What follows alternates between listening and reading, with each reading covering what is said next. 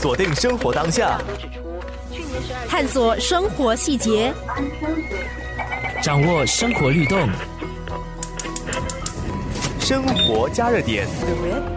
你好，我是德明。立化中学校园内学生持斧头伤人致死事件，是今年本地的谷歌热搜新加坡新闻之一。这起轰动全国的校园命案发生在今年七月十九号上午。十六岁的被告涉嫌在丽华中学的四楼厕所内杀害一名十三岁的学弟。生活加热点。这个事件跟一起意外截然不同，它不仅是突如其来的一场血腥，它是一名少年有预谋的展开他杀。这里不涉及个人恩怨，就只想夺走一条人命。联合早报言论组主任叶鹏飞说：“依据心理学者的论述，这是一种虚无主义。”就是对于生命，甚至对于存在本身的一种诅咒，不只是不信上帝，甚至是诅咒上帝了。就说他觉得人生太苦了，为什么生命不只是没有意义，甚至是不应该存在的？所以他说，你在这种心态，你其实在美国很多的，比如说大规模的那种校园枪击事件，他们去调查这个肇事者、行凶者的的心理状态，就可以发掘出这种心里面最深层的阴暗面。就是他觉得生命根本不应该存在的，这个生命太苦了，人不应该存在的，所以他要毁灭这个世界。所以很多时候，这些枪击案的屠杀者，他们最后是举枪自尽的，杀了足够的人之后，发现自己没有机会再继续杀人，他们就就结束自己的生命。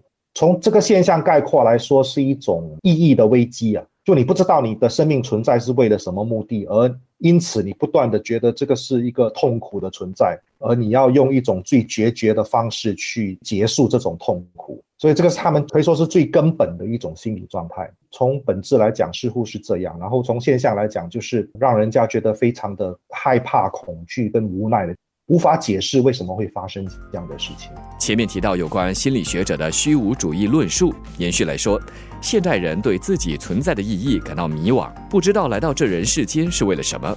叶鹏飞以物质越来越发达来解释这个心态。其实很多时候说句难听的是吃太饱，就物质发达到你以前只有新年才有机会喝汽水，现在你随时随地都能够喝到汽水。各种以前的奢侈品现在已经是垂手可得了。然后当你的物质欲望不断被轻易满足之后，它反而会产生一种心灵上的空虚，就是说，诶，啊，What's next？我这样吃喝玩乐，That's all？还有什么更深的、更有意义的存在吗？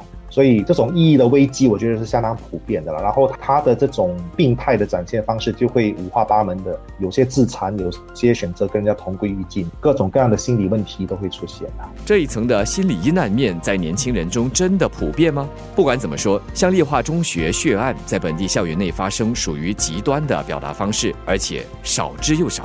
其实你如果跟心理学家谈，各国包括新加坡，甚至就是我孩子的朋友当中，去杀人不至于，但是自残的现象其实是比我们想象中要普遍的。有一些用他们的形容词是 suicidal，就是有自杀倾向的。所以这个也是一种性质接近的，就是不知道生命的意义是什么，不知道自己存在的意义是什么，不知道为什么要无端的去承受这些痛苦，甚至觉得这些痛苦已经到了他们无法承受的地步。而他们愿意选择结束自己的生命。有些如果他的人格品质不一样的话，他觉得说，在我结束我自己的生命之前，我也要报复。为什么生命是这么的残酷？为什么存在这么的痛苦？所以拉几条命一起陪葬，拉几条命一起跟我走，就会有这样的一种心态。立化这个事件确实是随机的，他是预谋的，可是他选择受害者是随机的。我们现在也只是试图在为我们真的无法理解的一个现象去尝试解释，但是我觉得从人心理的阴暗面，它背后我觉得有有比较强大的这个理论基础跟实证来比较能够接近真相的来描述或者是来理解这个事情啊。人的本能就是试图解释各类现象，以求寻得解决方案、预防方法。人们普遍将责任归咎于社交媒体和电玩游戏的暴力和色情泛滥。不过，对于这一可能的解释，叶鹏飞认为不够力度。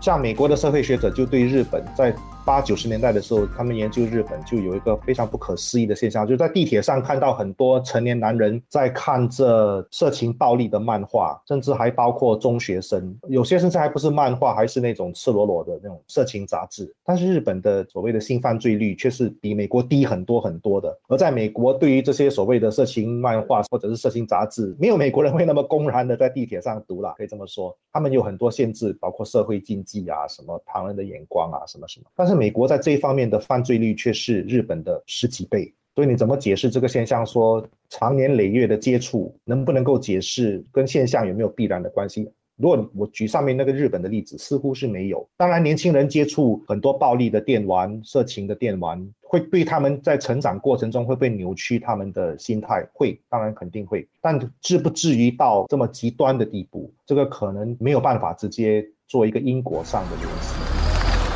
锁定生活当下。探索生活细节，掌握生活律动，生活加热点。